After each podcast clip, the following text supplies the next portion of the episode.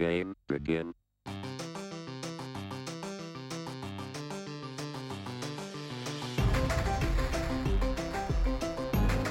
Hello there. Hey, Dadgum Nerds fans. You can kind of guess based off of my intro what we're talking about here in episode 98. We're talking the Obi Wan series finale and what were our thoughts on the series as a whole. And back behind the mic, we have, for the first time in season three, the one, the only Aaron Brown. I am back. The return return is here. Uh, thrilled to be here. Got some thoughts on this, and uh, as you could probably guess, spoilers ahead. So if you haven't Yes. seen Obi Wan, Mhm. uh, make sure to check it out before you listen because we are going to be talking through some of the deeper plot points and character. Yeah, it, actually, if you haven't seen it, you want to go home and rethink your life. Uh, so, with that, let's dive in. Well, welcome, Aaron, to season Wow. three. it's good. It's good to be back. It's good to be home. I feel. I feel like Obi Wan wandering in the desert, aimless. Yeah, see, I really am Bail Organa that had to come find you in your cave to remind you, You that you, you are still a dad. You've been trained in the ways of the dadgum nerds, and you need to return to help us find our kidnapped episode. Well, you know, if there was something that was gonna pull me back in, uh, it was you knew it was gonna be Lord of the Rings or Star Wars, and here we are with Star Wars, and it feels good to be back. I hate to be away for so long.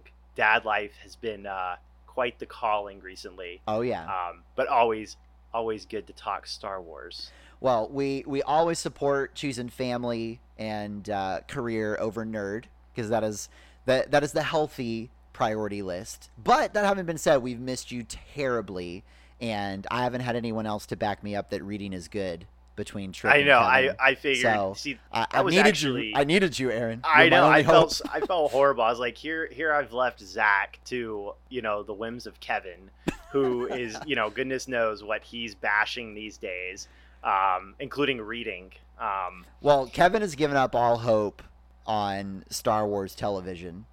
So it was is constantly berating me at how low all of the new series rank on IMDb. It's funny, and I- know we're going to dig into it in a minute. It's funny because I wasn't sure if he was going to be on this episode or not. But I was already prepared. I was like, all right, we already know Kevin's take. He hates it. There's nothing that can do to possibly change his mind. He's going to hate it. Mhm. He's going to have his reasons for hating it. It's just, you know, that's going to be what it is. Um, this is an interesting one to come back on, though. I'm excited for it. Oh well, I, I knew we had to have you back on for discussion when uh, a couple couple nights after the premiere you sent me a long bullet pointed text with all of your qualms and opinions and praises and I'm like we got to get this man behind the mic again so we can hear him. Uh, Got to get that that Aaron Brown opinion. Uh, but before that, I like what's up with you? It's it's been six months since you've been on the, the DGN scene. So what's new in the world of Brown? you know it's I, I hate to i hate to cut it it's you know it's work these days right? It's work and we got young boys who are growing up who are cute as ever.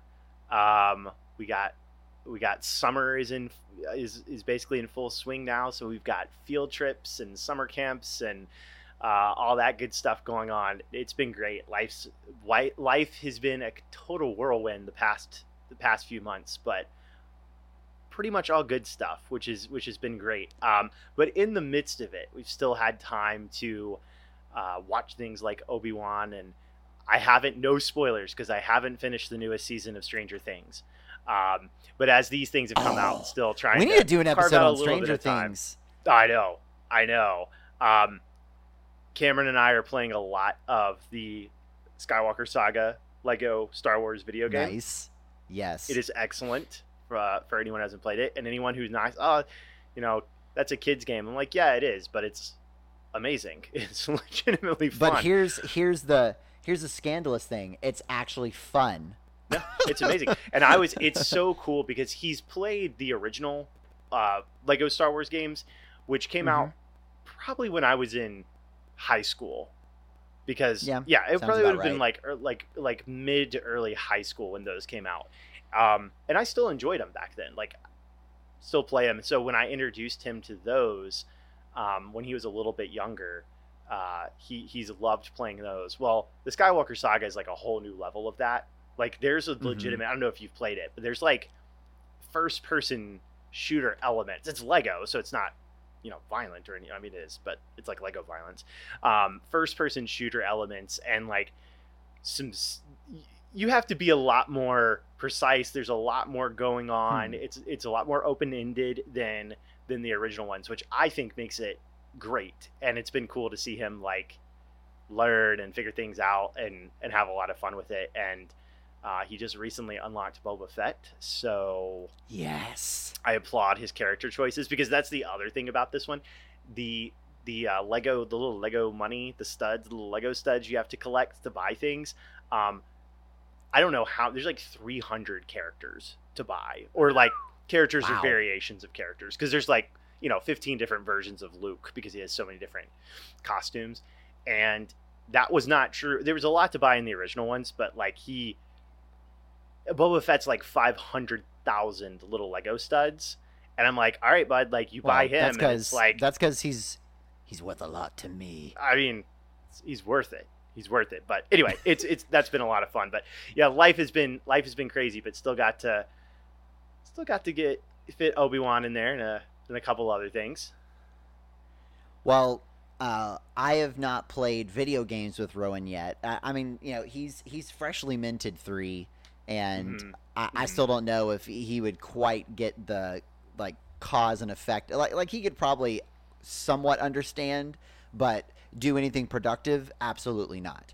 Um, right. So Right. m- maybe maybe another six months and he could be at controller level. But I have started him on Lego Star Wars TV shows on Disney Plus, and he Yes. absolutely loves them, which I'm all for because once you hear your child come up to you and go, "Daddy, I want to watch Star Wars," just the fatherly pride and just the swelling of your inner nerddom, like you want to be like, "Yes, son." Let's just. I'm gonna cancel all work plans, and we're gonna do nothing but watch Star Wars this weekend. Uh, but turns the out, puns, the pun level in those oh, shows. this is why Lego Star Wars is just. It, it's my it's my spirit animal is Lego Star Wars because you have the Star Wars and puns combined. Uh, I mean, what more could you ask for? I I've not played uh, the Skywalker Saga yet. I plan on buying it once Rowan gets to video game level uh, or video game age. Uh, but I have been enjoying reading some of the titles of the missions. Oh so yes, Better yes. There's a- Call Maul. Better Call Maul. Um, there, uh, a well laid like Leia trap or something like that. Like it, it was, it was one of those things where like, did Zach, did Zach write these? Was he paid by Traveller's Tales or whoever made this game to to write these? Um, no, it's a great game. It's a great game, and it's it's funny. It's kind of a good segue into um, into the Obi Wan show because Mhm. you know, I have, as you and I both have such deep, fond memories of Star Wars when we were kids. And we were at that unique age where we had the original trilogy before the um, the special editions came out. Like only briefly, only briefly. I was very young, but I, I saw the Right. original trilogy before the special editions. Then the special editions come out in theaters in '97. Okay, so in my mind, as a young kid, then I don't realize like, oh, this is this has been out for you know 20 years at this point and and everyone's been waiting for this i'm like oh this is natural. Like i get into star wars and now there's star wars remastered Sweet, they're in the releasing a sequel in two right years. here it goes. And all the merchandising that i mean it was already pretty big because star wars merchandising was our, kind of always big um, but you got this new wave of, of star wars merchandising. So we go to you know walmart or wherever as a kid and it's just star wars toys everywhere and i don't know like that this is not normal like i'm like this is the world as it is two years Right. later phantom menace comes out which you know say what you will about phantom menace but it took the star wars you know excitement and everything to this whole next level and this was the Oh, Star Wars craze was a thing. I mean, it took over Kentucky Fried Chicken, Burger King. It was in Taco Walmart Bell. everywhere. Taco, taco bell, got the I mean, toys yep Oh yeah, phantom menace yeah. It was everywhere. how they scored that. But that was it's funny because we we just don't we're right at that perfect age where we don't know a world where there was like a lull in Star Wars. Um, Yeah. Which is what is so interesting to me about the Obi Wan show because, and there's a lot to dig into here. Some amazingly great and some mind like head scratchingly what are you doing? What is this No, I mean my my review, my review of the Obi Wan show in a movie title would be the good, the bad, and the ugly, and, It- and kind of that it's percentage. it's it's it's true and it's and we'll we'll we'll go into kind of breaking this down but i it was like i texted you. I was like i've i don't know that i've ever seen a show or particularly anything in star wars like disney era or before where for 10 minutes you can have something where i'm just sitting there with my mouth hanging open going what in the world is this? Mouth hanging open not in a good way. Like what are you what are we doing? What are we what are the writers What are you doing? what are doing, we doing with this? And then the next 10 minutes after that can be absolutely pitch perfect classic in the feels star wars. Um i don't think i've ever seen it with with such wild swings because you have you know excluding the original trilogy you have the prequels which i like don't love but i like you know and they have good moments but they don't have many great moments. And then they of course have like not so great moments. And you look at mandalorian and it's like solid through the whole thing. Mhm. and then you have Book of Boba, which I don't know if y'all talked. Did we did we talk about that on the show? Okay, mixed feelings. Uh, you and I have Not talked s- about it, but we but we have talked about it on the was show, so we've we've been there, done that. This would be another episode, so I'll leave it at that. Is not what I was hoping it would be. So this is the one that I think is like the most bipolar Star Wars Hmm. thing I've seen probably ever, certainly in a long time. Of just the highs were really high and the lows were just really low. Um, but I will say, getting into where where the highs are really high, I thought there was more, certainly more good than bad, and that I did walk away with something that really in the Disney era of Star Wars, the only thing that's captured it has been Mandalorian, and that's Hmm. something that I feel like, like truly felt like Star Wars to me. Like the not not and, and everyone star wars is such a vast universe now and, and in both its own universe and ours so you have literally different generations and the people who who are younger and they gravitate towards the sequels that's fine like okay you do you i'll think what i want to think on that um but this like was it's the okay one to be wrong. You do you. this is the one that I felt like was like, oh wow, this this took me this one took me back because it also straddled both original like original trilogy and prequels so well. Yeah, and I- both and both those things were such a deep part of my childhood.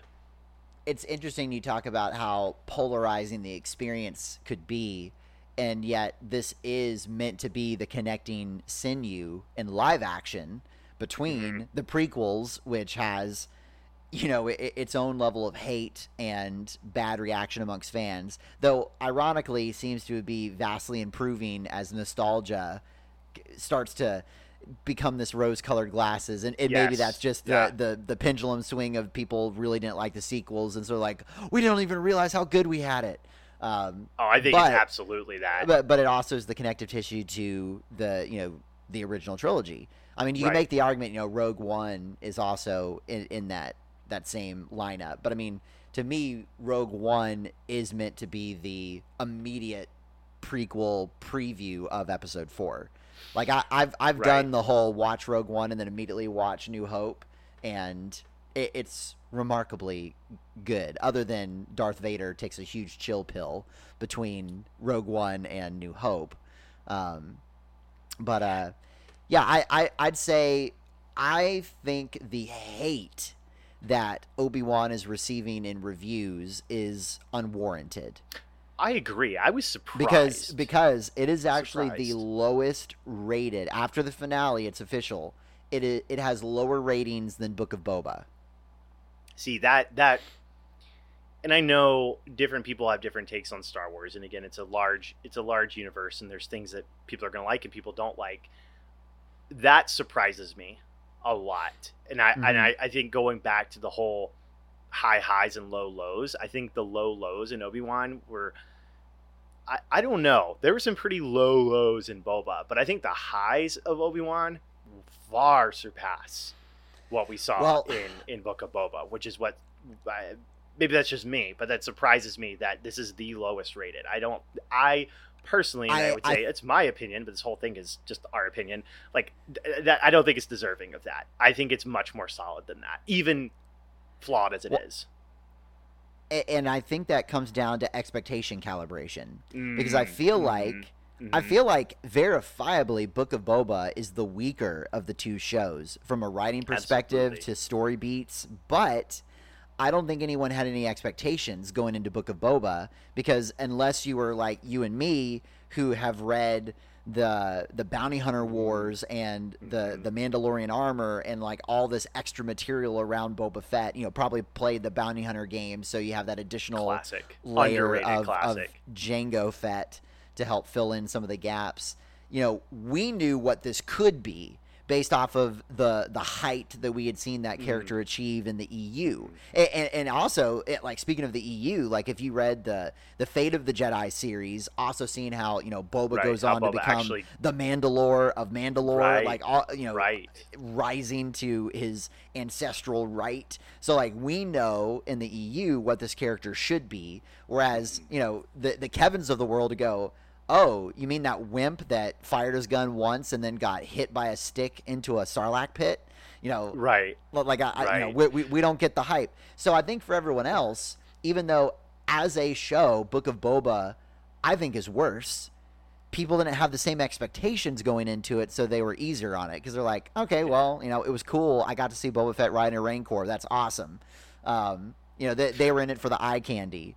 Right. Which is interesting because when I look at when I compare the two, uh, it still yeah, it really just does surprise me that that Obi Wan's rated lower because and, and I know there's a there's a bunch of factors that play into this, but I look at it and for me I go, okay, but Book of Boba rewrote the entire character of Boba Fett. And I don't think Mm-hmm. you necessarily have had to have read um, the the expanded universe pre Disney expanded universe novels like understand that. Like look at him in Empire Strikes Back. I mean, this guy is a cold blooded killer. He will like you pay him, he'll take him out. He's a man of few words. Um, that's who he is.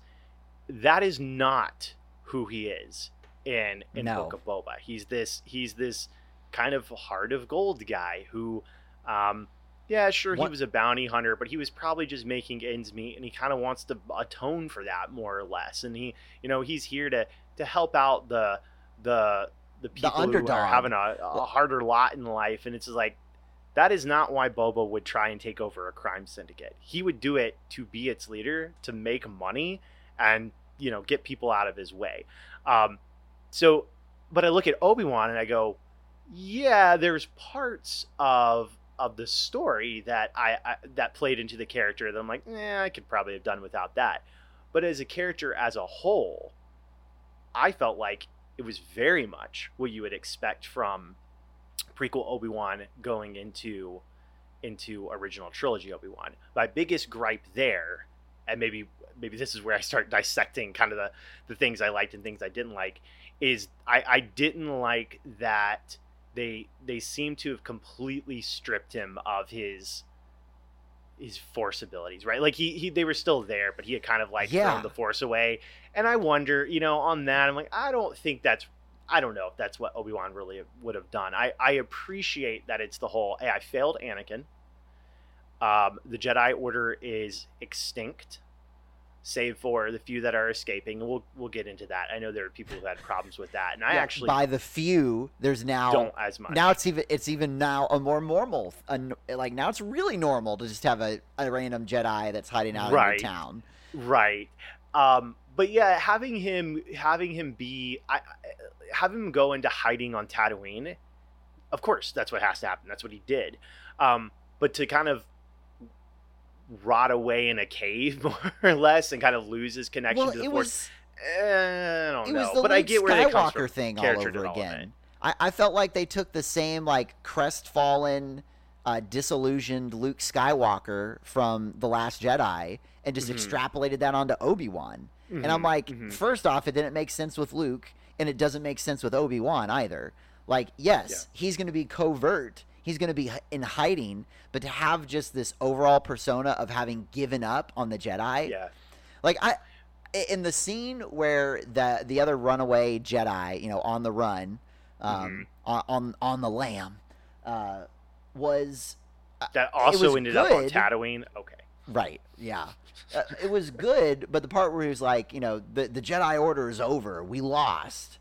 Like, well, if that's truly your opinion, then why are you hiding out so that you can eventually train the son of Anakin Skywalker? Like, if- Yeah, if, I you think- if you've truly yeah. given up and the Jedi are lost, then what was the whole point of what you and Yoda Right. did? right. And I get it from like when you're writing a, a show that has six episodes, you you have to have some kind of character arc, and I I, I completely get that as like as writers. But I wish the struggle had maybe been. Obi Wan needs to struggle. That's that's storytelling. But I, it it just seemed. Like with Boba, it seemed very out of, it seemed very out of character. But what was different was that was like part of his story arc. It wasn't his whole personality and who he was, which I appreciated. Like actually going into one of the the best parts of it. Let's just give it up. Ewan McGregor. I Oh. mean, he came back Oh. with a vengeance. I mean, he is Obi Wan. He he is as cemented as Obi Wan as Alec Guinness is, and I Alec Guinness I know is like you know like old school Hollywood, like revered actor, brilliant. You know, Bridge on the River Kwai is one of my favorite movies. Um, but Ewan McGregor is is Obi Wan just as much as he is in my Oh, mind. he is Obi Wan. When I hear Obi Wan speak, it's Ewan McGregor. Yeah. Now, Ben Kenobi, it's Alec Guinness, of course. But but Right. when I think Obi Wan, Ewan McGregor is my paradigm. And, And he- came and came back into a like a a hand in glove. Oh yeah, We uh didn't skip a beat. to to to my shame, um, and, and you will understand how this is to my shame. Before Meredith and I got married, uh, she had confessed that she had never seen uh, the prequels in their entirety, and so well, it's good like, to get that stuff out before you. well, see, these are the conversations you need to have pre-marriage, right? Like, get all those skeletons out of the closet. Um, so I was like, all right, this is a prerequisite, or I don't know if I can go down that aisle. like, so had she not seen like whole movies, or she had like seen parts of all of them? she had seen parts, but but it always been like you know her brothers were watching them, or it was on TV and her family was, but like Ah, had never sat okay. down watched all of them. Well, we did episode one. We then uh, muscled our way through episode two, um, which the Yeah. dialogue Ugh. doesn't get any better, um, no matter how many times you watch it. um, and uh, it reminds me of that scene in Parks and Rec with Andy Dwyer saying like, "It's kind of like The Expendables too. The first time I watched it, hated it. The second and third time, I'm thinking, all right, maybe there's something here. But then the fourth, the fifth, and the sixth time, no, it's awful. It's just a bad movie. that, that's how I kind of feel about episode two.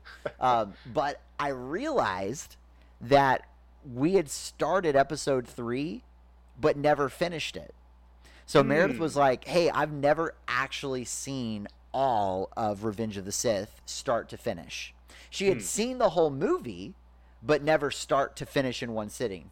So this this was the night that it dropped, you know, Friday, uh, you know, May 28th, whatever the premiere date was, and I was like, "Oh, we can't watch this without you not having the context of Right. Revenge of the Sith. So we actually watched Revenge of the Sith in one sitting and the first episode of Obi Wan. Oh, and I'll tell you, nice. and I'll tell you what. To Ewan McGregor's glowing credit, th- there feels like there is no skip of of him being in the mantle of Obi Wan. Like he- other than a couple perfect. additional face wrinkles. I mean, it's which he, which he would have right. ten years later. yeah, ten years in the Tatooine twin suns, you- you're gonna have a little bit of, you know, Yeah. skin, skin No. uh, damage. brilliant and that was and and that's the other thing i think maybe surprises me as to how and, and i recognize yeah the difference between book of boba and and, and obi-wan is like a tenth of a percentage point but still it's one of those the things i look at and go okay but book of boba while the actor is it Temuera Morrison is that his Yeah. name Mhm. yeah he he you know played Jango brilliantly and did did a great job as Boba. Um, he was just playing the character as he was told to play it. Um, Right. And in some statements that came out afterwards, seems to have second thoughts on how some of it was written. Um, but Ewan McGregor is a whole other like, he's a whole other level when it comes to this Mhm. this kind of thing, and it, it it does surprise me that like that alone wouldn't bump it up a little bit more because he really, I mean, you he he had to carry the show, and he and he did. Now warts and all, none of it being I don't think his fault. He's not the one who wrote it. Um, that actually leads me to the second thing that is both uh, I think a a positive and a criticism, which is I think Hayden Christensen was criminally underused Oh, and that absolutely. that goes into several aspects. So one, you have Darth Vader back, and hmm Hayden Christensen. You know, let's let's let's go back on this guy for a second. He was given just almost un un like Unspeakable dialogue in in episode two. The poor guy, Mhm. like you give that to anyone, they're not going to be able to do something with it.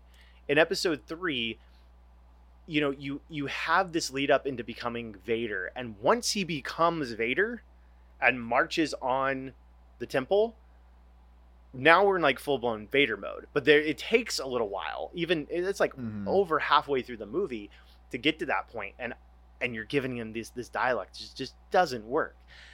I don't think Hayden Christensen is a bad actor. I think he was given scripts with really crummy dialogue and George Lucas for as brilliant as he is as far as storytelling goes even admits like he's not particularly good at directing actors Well, and actresses on set. and he's not a dialogue writer. He's Right. he's a he's a And he doesn't care. crafter.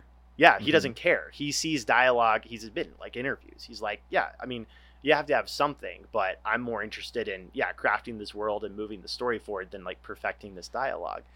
Um, and it shows.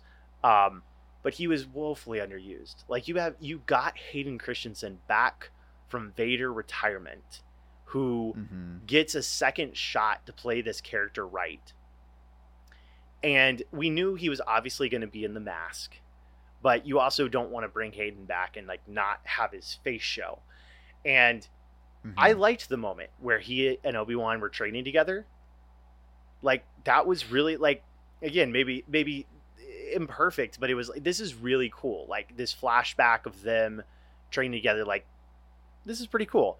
Um Well, and The- and it's something that unless you really are, i- if you read a lot of the Clone Wars novels that are now legends, or if you played the video games, or if you watch Clone Wars, in the movies you really don't see Anakin and Obi Wan being brothers. That's you see right, the because- master and apprentice dynamic in Episode Two, but you never see them being equals.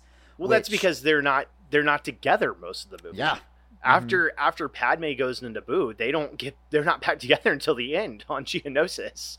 Mm-hmm. Um, and it's clear like through some of the storytelling and uh, and actually funny enough some of the dialogue like they've been on a lot of adventures together. If you had just seen episode two, you know, and hadn't read books or anything like that, um, but it's not it's not made as big a deal, I guess, as it as it as it could be. Um, but yeah, poor I I feel bad like poor Hayden. Like he he has a second chance, and I thought there were amazing moments with Darth Vader. I thought there were just like eyebrow raising what are we doing here moments with Darth Vader. But I think the worst part with this is you have Hayden Christensen come back as Darth Vader, and he's not the main bad guy in this story. yeah, or Someone explain that to me. yeah, it takes a second fiddle to Darth Reva, and but and before we go off on that tangent, um, I wanted to see more PTSD with Obi Wan because to Mhm. me, I was hoping that we would not see a crestfallen like the Jedi have lost, just give up on the Jedi uh, version of Obi Wan that we saw at least in episode and part of episode two. I wanted to see an Obi Wan that was racked with guilt on losing his best friend. So for me, when they land on that first planet with him and Leia, and he sees Hayden in the Jedi robe, like off in the distance, Mhm. I wanted more of that in the show. That's Uh, right, because that only him really being- pops up early on. It was the one time. Now he had Yeah. he had a couple of like nightmare flashbacks that really just ended up being like little sizzle reels of the prequel trilogy. Um, Oh yeah. But- okay, so on that for a second, I was like, these are memories of things that you weren't even there for. yeah, that, How would that that he, be your that he never even perspective? Like, saw. like, like, I get, I- get why they're doing it, like, because it, it- for the audience's It's sake. for the was like- audience. right? You're thinking, I was like, These this aren't is a even your third memories. Person, this is a third person view of something you weren't even experiencing. How is this? What? Okay. I, I, the I mean, it's I where you have to just turn. Yeah, you have to say the force gave him clairvoyance. Right. Um, right. but I, the the thought struck my mind as well as I'm like, uh, what is it? Um, it's kind of like how in Loki, uh, when he's seen. It, did you ever see Loki? Yeah. Oh, you- yeah, you, watched. Loki. That was- When- that was when he sees the flashback of all his his memories with Thor, and there's people online going like. How did he see this third person? you know, sa- same thing with the the, tre- the prequel flashbacks. But I wanted to see more haunted Obi Wan, like Yeah, and that's the key. Haunted is different from like shattered man. Right, like I've Like- given up, not even used the Right. force in years. Like you know, I, I Right. buried my lightsaber in the sand. Like I Right. would be more like I have to keep up this mantle so I can keep the spark alive. Because I mean that's what he's doing. Like if if he didn't have hope, there wouldn't be the new hope. Ben So, Kenobi actually, it's in funny. episode four, right? That was like, exactly what I was going to say earlier when we were talking about this. Is you're going into a movie called A New Hope, and boy, Obi Wan really has lost a lot of that for like, and you know, I think that's the thing too. When you when you put him like down in the dumps as he was, you almost forget his whole purpose on being on Tatooine is to keep Luke safe until it's time to, to train, him train him. Yeah, and and I get you can have that conflict of like, hey, last time I trained someone, it didn't turn out so well. That's the PTSD you're talking about. That's that's that's different from being I've given up. Like the Jedi lost, we're all destroyed. The Force is I'm abandoning. You know the Force, or not even. He didn't even. I guess he didn't even like actively abandon using the Force. He just kind of let it go after a while and just like it's like you worked out you know five times a week for years and then decided i'm just not going to do this anymore and you just atrophy and and kind of it starts to dwindle and that's yeah. where he found What we saw was force dad bod Obi Wan. Yeah yeah and i tying that in and I, I know there's been and i'm not gonna like i know there's been so much said about Reva that's her name right Reva, yeah, Reva? Darth Reva. yeah or no, not Darth. It's It's she's just Reva, the yeah, third Reva. sister. Yeah, and whatever. The, the I my my my criticism comes strictly from there are some things with their storyline that just don't make sense, and I Mhm. would have preferred. I and I don't mind. I like having the Inquisitors in there. I, I think that that makes a lot of sense. Not The- because it ties into Rebels as much, but because it ties into the Fallen Order video game, which I really See, Fallen playing. Order. Th- There's a there's a lot in this this series in particular that brought to canon, and I guess now they're like fully leaning to no. Fallen Order is canon, because I mean, even the way Obi Wan broke into the fortress was the same way Cal Kestis does. I I actually when I was sitting there, so Caitlin watched it through with me. Um, Okay. from like we watched every episode together, yeah, so and when they got when they got to that base, I was like, hold on a second, and I I actually turned to her and I said, I think Cal Kestis is actually going to show up. Like I thought that was something they could have kept under their hat because we knew they were going to be cameos and everything, and I thought, huh, like this could make sense there. He didn't. I would have liked it. I know there's some people who said they wouldn't, but I would have liked it. But yeah, I mean, she she was it was one of those I'm like this is fine. Like I don't there's nothing to me that's like that's like off the chart like couldn't stand it. It was just that her motivations and her story arc it, it felt like not quite like Game of Thrones level, or not well, kind of Game of Thrones, but more, um, I guess, Last Jedi level of like um, subverting expectation. It wasn't quite that level, but it was this whole let's have a twist that she was a youngling that Anakin But see, spared. it wasn't, and then she it got wasn't mad. even a twist because you open the series up with Mm. introducing the idea that these younglings escaped. And so then when you then immediately go to Tatooine and see the Inquisitors, you already have in your mind, oh, these were the Mm. younglings that survived that first scene. So to me, it wasn't even a twist. And in addition, if her motivation is to backstab Vader, she picked the most circuitous route possible in which to get at him. I mean, the, Yeah. it just her entire plan didn't make sense to me. Like, all right, so here's your plan. I'm going to deliver Obi Wan, the hardest Jedi to find, to get in your good graces so that it can be the Grand Inquisitor, so that in some point I can stab you. It seems like there'd be much easier ways to gain an audience and or work against him. Uh, but, but then to also just think that all right, so in a room full of other dark Jedi who are all about you know sensing the anger and vengeance and ambition within you, none of them are going to see past this. Which of course they turn on their head when the twist to her twist is. Oh, Grand Inquisitor, the other person who didn't die from a direct lightsaber stab in the chest wound, goes, "Oh yeah, we knew you were hoping to betray us, and we used that against you." So it just seemed like her entire story ended up being like this Three Stooges, like, yeah, we knew about it the whole time. It actually mean, meant nothing. Um, yeah. and, that then I didn't understand. So if you're gunning for Vader, and then you see this transmission from Bail Organa saying that this kid is on Tatooine, what was her MO to go kill Luke? Because nothing tied him to Vader or Anakin. Nothing, uh, if anything, she'd be like mad at Obi Wan for ruining her plan. So if this kid is valuable to Obi Wan, then she's going to go kill this kid. But that Mhm. doesn't make sense because if you if you're trying to sympathize with her as an audience, like oh, so she's trying to be a good guy, just going about it the wrong way. That whole escapade of hers on Tatooine didn't make any sense. yeah, and that's my. And I think there was. She I'd should to have died. it. There was a line. She should have died on uh, not Jayabim, but it began with a J. But like, she should have died on that planet. Like, you try to kill Vader, you fail. He toys with you during what I thought was arguably one of the cooler fights in the whole series. Mm. Was Vader versus her, and then she should have died. And I, I think that would have been a more satisfying arc to her character. Like, yeah, if you screw with Vader, you get stabbed. You mess. Yeah, you mess with the Vader, you get the saber. That's. I. That's. Yeah, that, and and I agree, and I, I think there was a line. There was, and I, I'm blank. I need to rewatch it. It was one of those. There was some loose connection to her figuring out that Luke was the offspring of of Vader, and and I understand from a writing standpoint, they're also trying to think how do we put Luke in danger because if it's not her and and and Anakin slash Vader doesn't know that Luke's his son, which he wouldn't.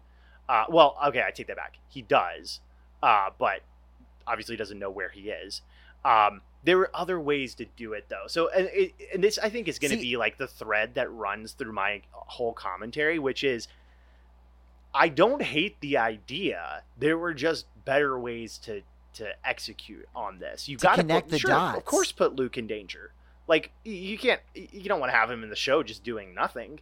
But there are other ways to make that dramatic because going back to that last, and this is this is what I'm talking about. You have these these parts that are just like just bad to parts that are brilliant. That whole part at the Lars homestead at the end, I was like, okay, Oh, let me break yeah. this. Let me break this down. Okay, so she shows up, um, and some you know knows that Luke is is Vader's offspring. So in order to hurt him the most, she's going to kill his child.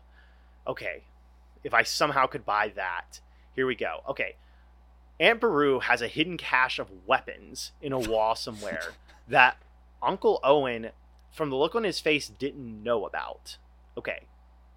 Uncle Owen having a hidden cache of weapons somewhere totally makes sense. A secret one that Aunt Beru just like put in a wall, like, oh, come on, that makes no sense. Then she shows up.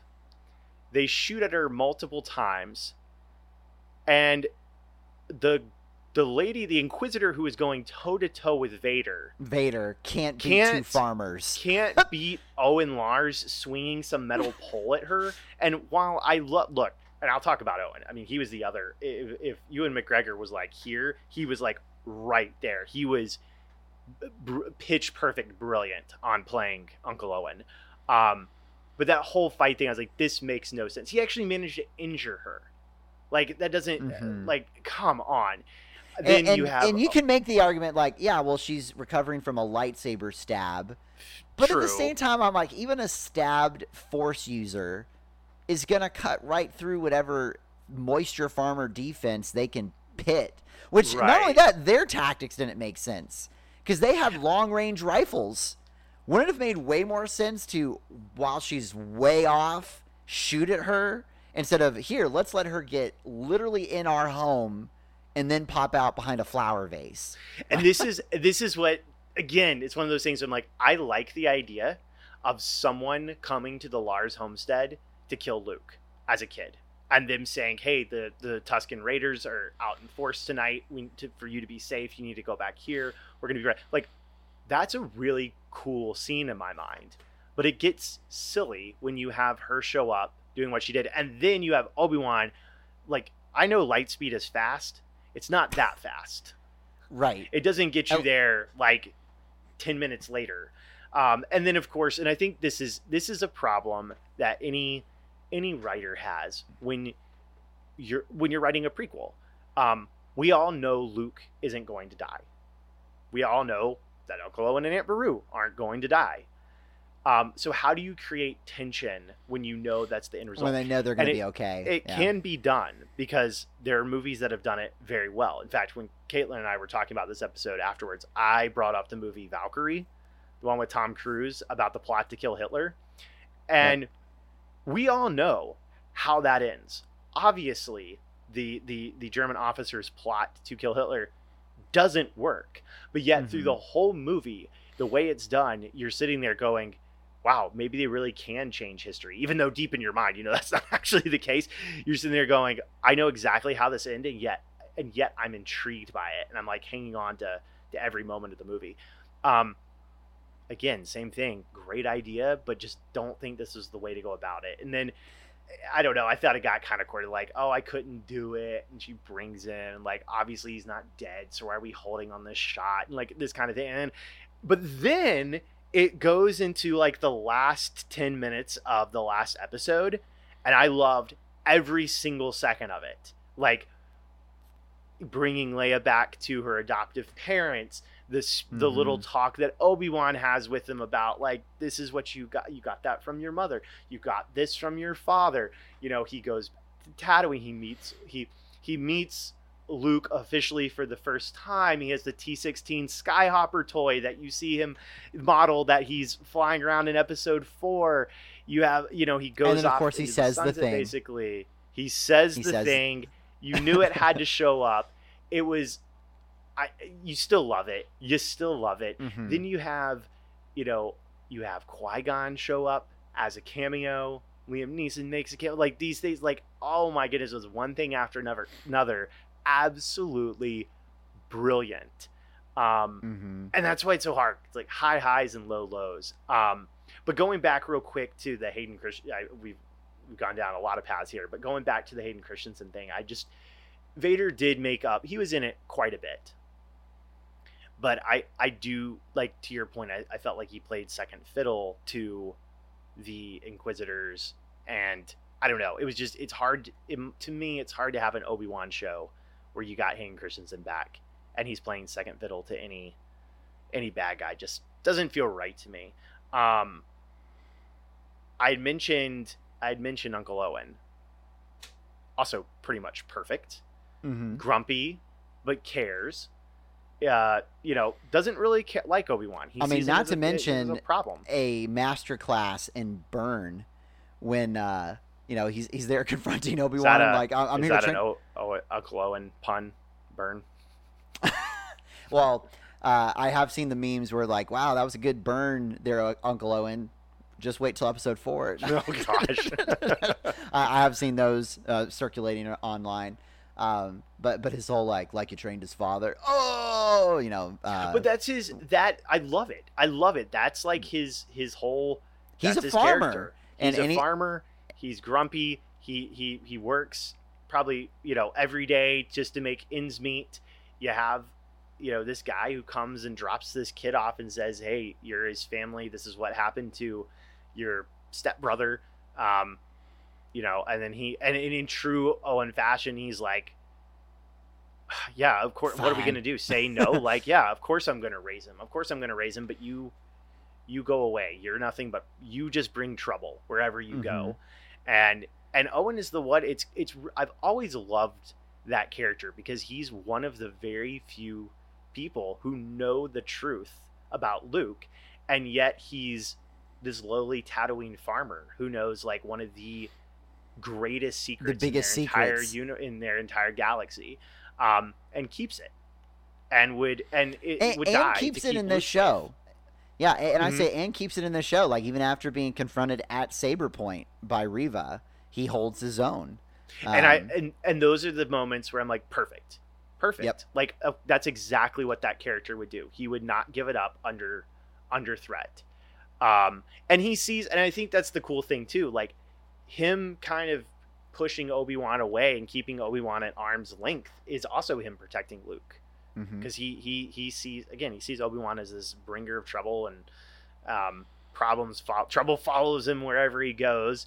Um, and it was funny because I was talking with Caitlin and I, I'd made that after after we'd seen the whole the whole show, and I made that point of, wow, that's really cool because I loved seeing that connection of of Obi Wan and and Luke, and and she mm-hmm. she was like, oh yeah, I guess I never realized that before episode four. That was not the first time that Obi Wan and Luke had encountered each other in episode four after the Tusken Raider attack.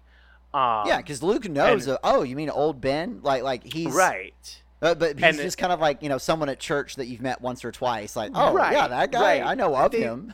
oh yeah, and there's and I don't remember exactly which now. There's mention, maybe it was in the comics too. There's mention like they've they've crossed paths several, mm-hmm. plenty of times.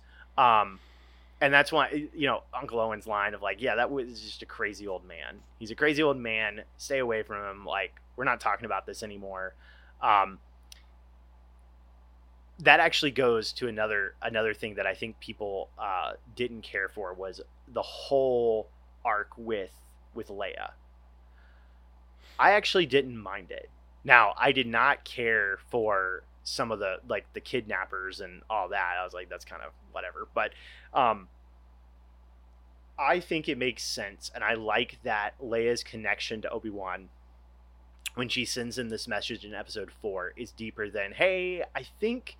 You used to work with my dad one yeah, time, I heard, like twenty years ago. I found ago. you in my dad's phone. You're an right, old contact. Like you, you were you were at the in the emergency contacts page, so I decided to you know give it a try. Um, I like that now. You know, having this galaxy spanning, you know, adventure, like, you know, I, I don't know, but it, it made it made a lot of sense to me, and I also feel like, and I think this is this is something other people didn't like, but I actually didn't mind. I I like the idea that you have Obi Wan as the main character, but you're pulling in these other original trilogy characters as well. And say what you will, I mean, there's there's people who really didn't like young Leia. I, I didn't mind her. I think with with most of the things I didn't like about the show is another prime example of good idea, bad execution. Like you know, there's one part when they're trying to fix that.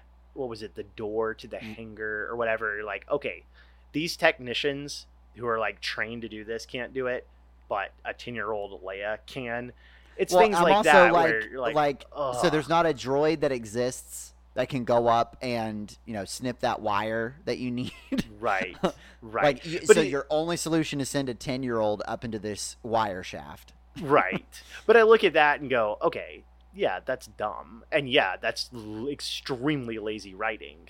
But that shouldn't be a um, a judgment, a sentence on the entire idea of having having a young Leia. And and let's be honest, like I'm sure we could come up with other ideas, but like what's something that would truly pull Obi-Wan no, I mean to me that's on Tatooine. That's it would have why, had to be something on that level. I mean, we did this when we were doing the like, what do we expect to happen uh, to pull Obi Wan away? And we talked about, all right, the only thing that's going to keep him away from his guardianship of Luke is something with Leia or like another Jedi that he was close to. So you know, we Mhm. thought, all right, it's going to be someone from the Jedi Council or you know a, a personal friend that he had to go help. Um, But I, I think Leia being kidnapped is the perfect motivation to get his butt off of Tatooine because he's not even giving up on his mission. Like, yeah, he's going to leave Luke unsupervised for a little bit, but you've Right. established that Owen is you know can hold his own, um, hold his own, uh, you know, as long as there's not any fire around, and uh, he's going to go help her. And and I thought the young actress did stellar for her age. I mean that that girl can't be any older than twelve. Oh yeah, Um, I was just- she's probably what ten. Yeah, um, may, if yeah. not younger. Like I thought she did had a fantastic. lot of scene, a lot of scenes. Um, she had more screen time than Hayden Christensen. Just Uh, let yeah, that you- let that sink in for a little bit. right, which is also indictment on how they should have given him more screen time. But no, I completely agree. It took something of that level of magnitude to get him To leave. invested and to leave. I think the other part of this uh, was because we didn't really get a lot of it until the very end. Was I would have loved to see more Luke, more kid Mhm. Luke, um, and and some of the and some of the stuff Obi Wan was doing there. Um, that would have been cool, but that's a small gripe compared to it. I um, I liked it. I did. I I get it. It's it's very flawed. I also there's others there's other parts too. You know, you could, and I'm so torn on this. On the one hand, I I really like the idea of they have they have their fight on Mustafar, and the Mhm. next time they duel each other is in A New Hope, and so the, the decades have passed. Like I, I like that idea.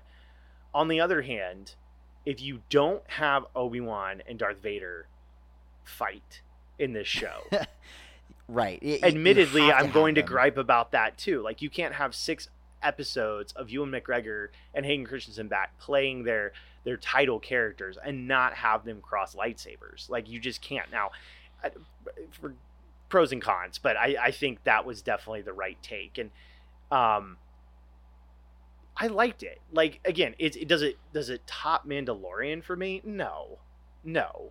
Uh, and and Luke's Eh. come return in Mandalorian like is still, I would say that scene. Oh yeah, his hallway Vader- scene. yeah.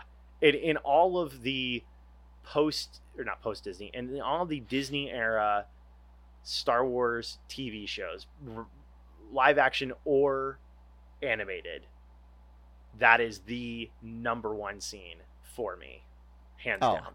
Is Luke's return. Luke, Luke Hands hands, down. Um, Luke's one robotic hands down. Um, and I think when it's moments, and I feel like that's all Disney has given us in Mhm. this this Disney era is they're really good at giving us these Star Wars moments, but there isn't this continuous thread of uh, like it, it- with the exception of the Mandalorian that I feel like you know a, as much as season one was very episodic, like you know all right tune in for this week's sci-fi western adventure. Season Mhm. two, I felt like from from episode to episode there was this continuous arc that kept me invested. In this one, I felt like I'm mining for golden moments and a lot of what the crap bantha poodoo in between. Mhm. Um, it, it- but that has been what we've come to expect of Disney Star Wars. Is they're gonna give us these great moments, and then we got to just sit there twiddling our thumbs like, oh, what what are you doing on screen right now? Um, and interestingly, unlike Mandalorian, Obi Wan had one director because it was Deborah Chow the Mm, whole that's way right. through. That's right. I didn't but- think about that. That's right. It had a different writer for every episode, and so uh, Hmm. I wonder if, uh, you know, one of my arguments with Mandalorian season one is I felt like, all right, episode six feels vastly different from episode three, and I mean it's because you've got a different director at the helm. Right. Whereas in this one, I feel like the characters themselves, I was okay with. The internet is hating on Reva, and I did not mind the actress nor the character. I just didn't like the story beats. Right. And so I wonder if the reason it feels like, man, there was these great moments, but the connecting tissues just didn't feel right, is because you have one writer not successfully passing the baton to the next one. So you have six. That has been a pattern in the Disney era Star Wars, unfortunately, for most of what they do, whether it's the the big screen movies or the rest of the TV shows, Mhm. is the inconsistency of Well, that, that's that's my theory as to why you can have moments of brilliance. Like to me, my favorite moment in the entire six episode series was when Darth Vader has his his helmet slashed in half, and you hear the James Earl Jones voice mixed with Hayden Christensen. Like hearing Vader in both of those two halves of himself was a scene that I didn't realize I needed as a fan. Like it was just it was pure Star Wars gold. Um, and but but really the fight leading up to that, like to be told that this is going to be the the sh- the showdown of a decade. eh, I mean, I, I thought I thought the fight in Mandalorian with the Beskar pole and the dark saber was better, quite frankly, and not to miss, mention missed opportunity of a lifetime when Vader is standing at the top of the pit. Why did he not say, "I have the high ground now"? Obi Wan, like, why was that not said? Um, I mean, if you're gonna do the whole, you know, hello there at the end, like, come on, acknowledge the high ground comment, especially if you're gonna put him on the high ground. And and then, yeah, uh, so I, I feel like in this in this Disney era, we've gotten fantastic moments, but it's it's the writing connective tissue that's let us down. yeah, I think that's right. And yeah, I look at things very similarly. It's like, okay, why would why would Obi Wan and this this is a whole like we could have a whole Wait, episode. on why? this. Wait, uh, Um, if this is what you're about to say, why would Obi Wan, after Vader has just admitted that no, I've killed Anakin, he's dead. Well, then my friend is truly dead. Why would he not finish the job? yes, yes. Like You know me, understanding. you know me so well. You know yeah, me well, so I knew well. it's where you're going because every Star Yeah. Wars fan was there scratching their heads, going, "All right, well, I know Vader can't die, but yet the way you crafted this scene, why would Obi Wan not finish the job? Like, i- if you're going to make this, like, I understand why they did it. It's to soften the whole lie of like, oh, well, Darth Vader murdered and killed your father, Luke. Mm-hmm. You know, I was always fine with the whole, well, from a certain point of view. Like, I didn't need someone to come in and defend Obi Wan's decision to choose that spin. So to be like, okay, so you're going to have Hayden Christensen's Vader say this so that it somewhat justifies Obi Wan telling Luke that, no, Vader did kill. I mean, Vader himself said that he killed Anakin. Mhm. But if Obi Wan then goes, okay, then my friend truly is dead. Then if his friend is dead, then there is no motivation he has to not kill Vader, Yeah, especially the- if he the knows the consequence. guy in the entire Yeah, if he knows the consequence- for murdering millions, his entire millions order of people. for murdering children. like he saw the tapes, and and this is one question I wanted to ask your opinion on because to me it was a pill that I, I chewed it around, I swirled around in my mouth with some blue milk. You know, took a day, thought about it. You know, took another one in the morning, and just could not swallow. Was the rewriting of Obi Wan not knowing that Darth Vader was Anakin? Like they did it for the whole like moment but i'm like but he knows. He saw he saw the jedi archive footage of palpatine freaking calling him like rise lord vader. Like he Yeah. knows. Even with him being a meat carver on tatooine he would have known or heard of darth vader. So to me i did not buy this whole like Anakin's still alive. Like, no, he would have known, which it- which would have afforded more screen time for PTSD rather than the whole crestfallen. You know, all hope is lost. Why am I still here?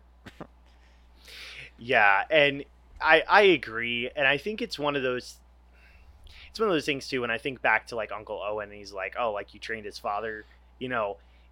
I think we all we're all thinking he's he's saying, "Oh yeah, like you trained his father," you know, the guy who's created an empire that's ruling the galaxy and responsible for the deaths of countless and people. that's what I thought he But- meant when but he he doesn't. line. He mean, oh, his dad who went to the dark side, he ended up having to kill him on Mustafar, just assuming that he's he's dead. And who knows? I don't know. Maybe that opens up a whole new avenue of like, what did Obi Wan tell Uncle Owen about what happened? But I like the idea of of Uncle Owen like we were saying, having one of like the deepest, darkest secrets in the entire galaxy, and being this lowly farmer who knows it. Yeah, And you're right, I think- farm. From a from a plot like story standpoint, I wouldn't have minded there being you know Obi Wan being unaware, just assuming that Anakin died on Mustafar. Um, but it does it just doesn't make sense because he it's very clear in episode three that he that he knows and you're not going to have this guy with the the the stature and and presence of Darth Vader who everyone in the galaxy knows uh, going around and Obi-Wan being like hmm, I wonder if that's the same Vader that Anakin was dubbed by probably like yeah, that's weird. not- Vader. that's not happening. Huh. so yeah I, I again it's one of those things that i like the idea i could have gone along with it if it if it if it made sense and it and it and it just doesn't um with To- to me, it- it felt And you don't need it you it don't felt need like- it. well, well, I and I felt again you could have you could have dug more into the PTSD rather than this big revelation that he doesn't realize it's him. It, to me, it felt like a a writing shortcut. Like Hmm. the director just wanted to have this scene. They wanted to be able to direct Ewan McGregor in. All right, I want to see on your face you realizing that your best friend is still alive, but yet is the your worst nightmare. Like, yeah, that's any director's dream Mhm. but it it doesn't make sense in universe. So so it Right. felt like all right, we're gonna take for a short term benefit, we're gonna upend a long standing assumption and something that just makes sense that Obi Wan would have known. Yeah, I think one last point I'll make on on those those kind of things is going back to the um, the scene where his helmet is split, and I, I thought that was brilliant too. Mhm. It could have worked. You could have had the same moment for both Anakin and Obi Wan, and everything that it means if you had somehow put them in different positions at the end of the fight. If you had put Obi Wan in a position, like physically in a position, as you're writing the story and saying, okay, he ends up over here for whatever reason, so that he didn't have the option to kill Vader. Like he couldn't have just like cut his head off with his lightsaber or something, or you know that Mhm. just that little change would have made it work for me. But the fact that he had he had Anakin slash Vader dead to rights, oh the- yeah, the he biggest bad guy he had in the handed his mechanical butt to him. and and didn't at that moment realizing well and maybe this is what makes it i don't know you could go on this path where in that moment obi-wan thinks he's beyond redemption or he should think he's beyond redemption just everything that's being revealed. Um and again if you just like literally physically separated them a little bit where and you could make oh you could have used the force to do this that other thing whatever um that alone would have been enough for me to go like oh he he wouldn't have been able to or maybe vader wasn't beaten maybe he had his mask split but he wasn't like on his knees panting like truly like kind of beaten See, down wh- like there were ways to do it where you could have made it work and i would have it would have been great but that wasn't it Well, and again, I thought what they were going to do with that scene is like he's making eye contact with Anakin for the first time because that's the first time Mhm. That's in right. 10 That's years right. that he's made eye contact That's with right. Anakin. Now, granted, you make the argument that he's only looking into the eyes of Vader, but like he's he's seen his friend, and I thought non-masked yeah I thought he was going to get like this big moment of, of nostalgia, or not nostalgia, but like this PTSD, like almost panic attack, where like he couldn't kill him because all he could see was the face of his friend. Like, Mm-hmm. See, like that- that, that's what I uh, thought was going to happen. And so then what it really was this, no, you literally just turned your back on a guy who is dead to rights. Right And yet you had no reason to think that by you leaving him that he would die there. Because that would be another thing. If, Right. if he truly thought, Right. like, okay, he's going to pull a Mustafar 2.0. Like, you know, he's where he wa- he had this. every reason to believe that Anakin Yeah, that he wasn't gonna survive. survived Yeah. that. But yeah, I, I think kind of putting a bow on it. That's that's a great description of of how I kind of feel about the show as a whole. Um, full of great ideas, some of them Mhm. flawed, but most of them really good. Um, but they're undermined and kind of have their legs cut out from underneath them because there's either some, you know, that doesn't work with what's already been established, or that just flat out doesn't make any sense, or um, they just it, it, the, the story the story. Well, I guess that goes into it, that just doesn't make any sense. Um, but the idea and, and and most of them a tweak here or a tweak there would have fixed it for me for me Mhm. so i think so mandalorian still reigns supreme for me as far as the disney era star wars shows that's going to be a tough one to dethrone um Mhm. book of boba was was really a disappointment for me um Yeah. bad batch is kind of whatever it, it, it there was good moments but overall it was like kind of meh towards the whole thing No, Um, it was more bad than batch for me, man. I, I, uh, we had that episode. We yeah, that's right. We had the episode. I think I was the one that was out of all of us probably the keenest on it. And I'm not saying it's my favorite by any stretch, but it was all right. It was all right. This is again going full circle. it's just it, bad batch is is- just the Filoni cameo show. That's all bad batch was. Was Fair, which fair. which Clone Wars character can we bring back from the Filoni verse? like that's all bad batch was. I think the characters are great. I'm intrigued by Omega. I hope we are done with the cameos in season two and just let the characters shine. All right, I'm done. Bad Fair. batch show no, box but over. but coming full circle, I this is this is the hardest one to kind of rank and and rate for me because on the one hand, well, I think I'm gonna have to give it a, I'm gonna give it a seven and a half for me because Okay. you have moments. Well, you're not and I- far off from the internet. Internet. Yeah, I, I 7.2. think I think that's I think that's right because you have moments that are absolute tens, and then you have the moments that are like twos or threes. So it, it's hard, but I think overall, and I know there's this call for the people who really do like it for a second season. I'm pretty apprehensive about that. While I No, would like, never want to have, don't blue milk this man. Like, yeah, just it- let it be. Pull a Beatles and let it be. it it has a beginning, a middle, and end. Flawed as it is, it it it has a beginning, a middle, and end. And to and I would never want to deny Ewan McGregor coming back to play Obi Wan again. Like I'm always going to be up for that. But do it in what Disney's been doing with most Star Wars stuff. Now, just make it a cameo. Have him come back as a cameo. You know, um, I don't know that this is gonna. Well, I don't know because even with the rating it has, I know a ton of people have watched it. Um, I uh, I'm torn. I, I don't want Listen, them to do a the, sequel the one thing, the one thing I we don't can trust, off. the one thing we can trust Disney to do is to follow the dollars. Yep. And with the number of records that this show set, I, I think the reality of a season two is is one that we- we may just have to put up with. And Well, and I, th- I thought I saw somewhere that Ewan McGregor said if we do it, I'm up. I'm up for it. If y'all want to do it. Oh, Ewan said that, and Hayden said that. Mm. Um, and you know, talking about criminal underuse, I hope they bring a little bit more of Qui Gon. I, I Mm. that was that was one part that Yeah. I did feel like. Uh, to li- think of this, he was literally ghosted by his master the whole season until the very end. And I Um, thought that and- did that tie into. Did that tie into the fact that he was losing his connection with the Force? Well, that that what they were but- trying to communicate? What frustrated Okay. me that is the way it was conveyed is it made it seem like when you see Qui Gon there at the very end, that is the first time in ten years that Obi Wan Yeah. has been able to make contact with him. And I'm like, okay, hold all the com links. Yoda has literally taught him this ke- this technique. I mean, you end there, and you know his last interaction with right. Yoda is or in the flesh his last interaction with yoda is like i teach you how to commune with him. I will. Like Mm-hmm. cool. And then to be like all right so for 10 years it was just a ringtone in the force for you? Like just just you know the the dial tone?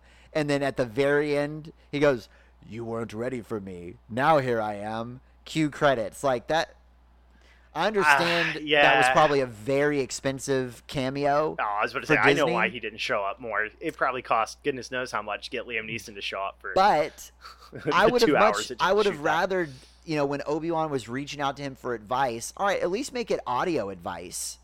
Like I would have liked to Hmm. have heard the voice of Qui Gon a lot more. And then just this- had the and, then and then the the vision end. at the end. Yeah. Like to See, me, that would have felt more once in line. again, once again, Great like, idea. Slight wrong. tweak. You're not wrong. Just do it a little bit differently, and this would have been. And and I think again with that that thread running through all the criticism, I think if you make those tweaks and you take the ideas and you execute them a little bit different, this becomes an eight and a half or a nine for me. You know, you put Vader in there more. You get these plot points making a little bit more sense, and all of a sudden this becomes this becomes really really good, um, instead of just kind of good. But what were you if you had to put a rating on it? What was it for for you? Because I I, mean- also know I don't know if our listeners know. I know Obi Wan is your favorite Star Wars character. Yes. So, So for you, this is a whole other level. so for me, my my trifecta of favorite characters um, has always been Obi Wan, R two D two, and Boba Fett. So for me to have received a show for two of those characters has been awesome for me. So oh, I'm if- sure the R two D two show is coming. I- It's I mean, they're gonna make yeah, if if they do, you know the you know what's new with R two show, like I'm there. Um, I I would give it a five. okay. A- and it's because to me it was half of a good idea and and the other half was just poorly executed um and.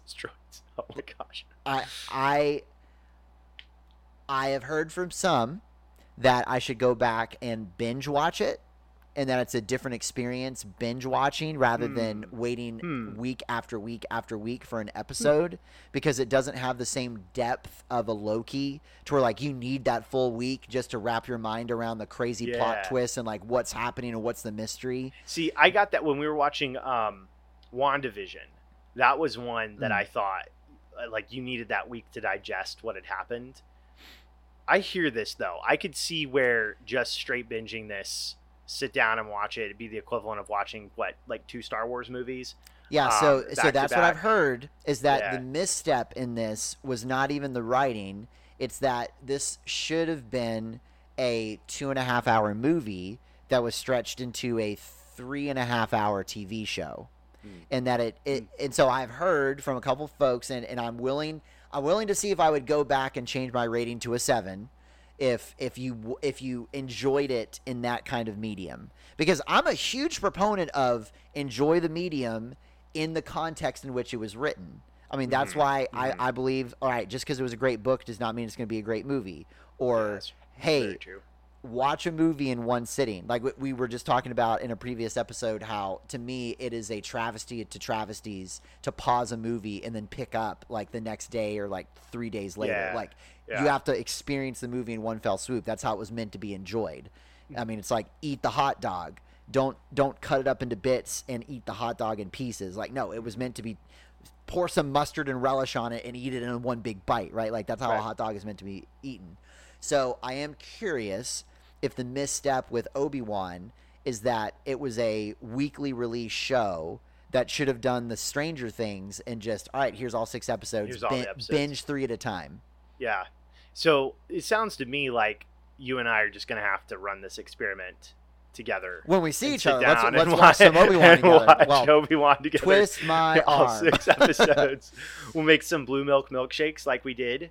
Uh, do you remember that a few yeah, years oh, ago? absolutely. Yeah. Absolutely. For May the 4th, we did May Blue the Milk. It was me, We- you, and Andrew, and we watched the entire original trilogy and drank enough blue milk milkshakes to make our stomachs hurt. yep. And we both had our Star Wars celebration soccer jerseys on. That's right. Which, by the way, Which- do you still have that? Uh, You That know I one? do. You know I Good. do. It is it now. I will say I've uh, you know, uh, you know, lifted weights and stuff since then, so it doesn't fit me anymore. But um, it is. Well, don't in- throw it away. is- if it doesn't fit oh you, no no no no will no! Oh it. no! It is folded up nicely. It's in the corner of the closet right over there, and it is sitting there for when Cameron is big enough. It's all his to wear. And at the rate he's growing, that's not going to be terribly far down longer. the road.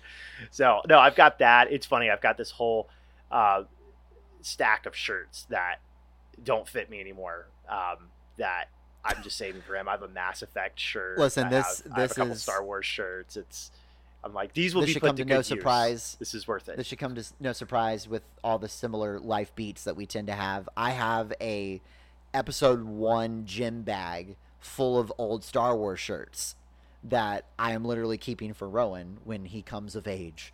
Um, Do you still have the one? Uh, of did you did you have the pod racer, the Anakin and Sebulba pod racer one? yes, Okay, you and remember did you that one? did- oh yeah, I remember that one because when we were like when we first became friends, one of the first times I met you, you were wearing a Sebulba Anakin pod racer shirt tucked into sweatpants. yeah, and and a like a chemo level buzz cut. I'm sure. Yeah. So Yep. I mean, I'm not saying you were you were pretty cool in my eye. I mean, but that's that's the cool thing. Like I looked at it and I was Oh, like, I was killing be it in that guy's homeschool friend circles. he is living the life. That guy's got No, a you'd be like, t-shirt tucked into that guy's sweatpants. got a lot of self confidence. He doesn't care what he looks like. He just goes out and bees him, and he's himself. Probably wearing sandals and, com- socks and, too. and he's co- and he's comfortable while he does it. So, no, I've got I definitely still have that shirt. But uh, no, Obi Wan, you know, there's a lot that oh, that Disney has to release. There's a lot of shows they have announced. oh my gosh, so many. I will say I We got to do a whole episode just to talk about Skeleton Crew and what we think that's going to be like. I will I will say this could have been so much better, but it also could have been a lot worse. And I'm I'm Mhm. also I know this is like a terrible threshold, like a terrible bar to set. but if there was one for them not to ruin for me, it was this one. And they didn't. They didn't. Definitely flawed, Oh yeah, definitely imperfect, but ruined, no. If you're the people, you know, at to each their own. You know, I know my opinion. uh, Y'all know my opinion on Last Jedi. That is, you know, that is a one out of ten for me. You will never convince me otherwise. But there's people who love it. Um, so I, I guess it's it, maybe it's hypocritical to sit here and say this, but like I know there's people giving the show like a one out of ten on the ratings, and I'm just like, I don't. That's that's not this. It's not a. It's it's not that bad. this was not the to me. holiday special, guys. Like there, Yeah, there were that's- good moments. I don't know.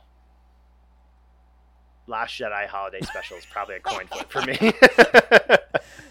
Aaron's like, if I had a choice between the two, uh, One's so whip, bad whip, it's entertaining. One's so bad it's entertaining. The other one's just bad. uh, but anyways, no, I it was I enjoyed it. I'll I'll say that. You know, it, it's one of those Mhm. it's one of those things. It was not a grind to get through.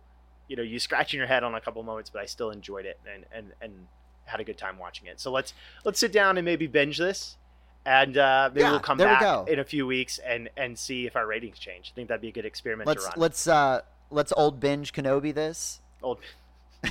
Why don't you? Uh, yeah, actually, why don't you pull out your your Pod Racer T-shirt, put on some sweatpants, we'll pop some popcorn, and uh, we'll watch this. Thing. There we go. There we go. We'll watch it. We'll watch it in style. Well, go. something that I will give a rating of 10 out of 10 is having you back behind the microphone, my friend. It has been good. far too long. good to be back. And if there was a topic that was gonna, you know, yank me back in, and it also I say that like I've like shied away because I wasn't interested. It was it, when you texted me earlier. You're like, could you make it this week? And I I looked at my calendar and looked at everything else we had going on and just life and everything. And I was like, holy cow, I I actually think I can. so. I was like, seize the moment, block it off, you know, let's do it. So great to be back, and uh, I'll I'll uh, I'll definitely show up every so I'll I'll be I'll be the cameo that that just you know comes out of no. I'm the Qui Gon. It just is There you go. he's back. Well, hopefully it's not a six month gap between the. No, time uh, no, no, no, no, no, no. We will we will avoid that at all cost. Sweet. Well, something that uh, will be new for you here in season three is the after show. Yes. Which, if you want to be a part of the after show, join our Patreon program. We've got a lot of fun perks. It's a great way to support us, and join us on Discord as well. We have, I mean, if you want immediate feedback on what we think of a season of anything, our Discord is a great place to get that. I've currently got a, lot of hot takes on Ms. Marvel at the moment, so join us on Hmm. Discord for that. and I also I also will try to be back on Discord and part of those conversations. There we go. I'll at least be dropping a s- you know a sarcastic comment here or there. I mean, that's that's all we would uh, expect. You know, do what do what Kevin does basically. a, a well affectionate, sarcastic comment. But hey, we will catch you later, Dadgum Nerds. Game over.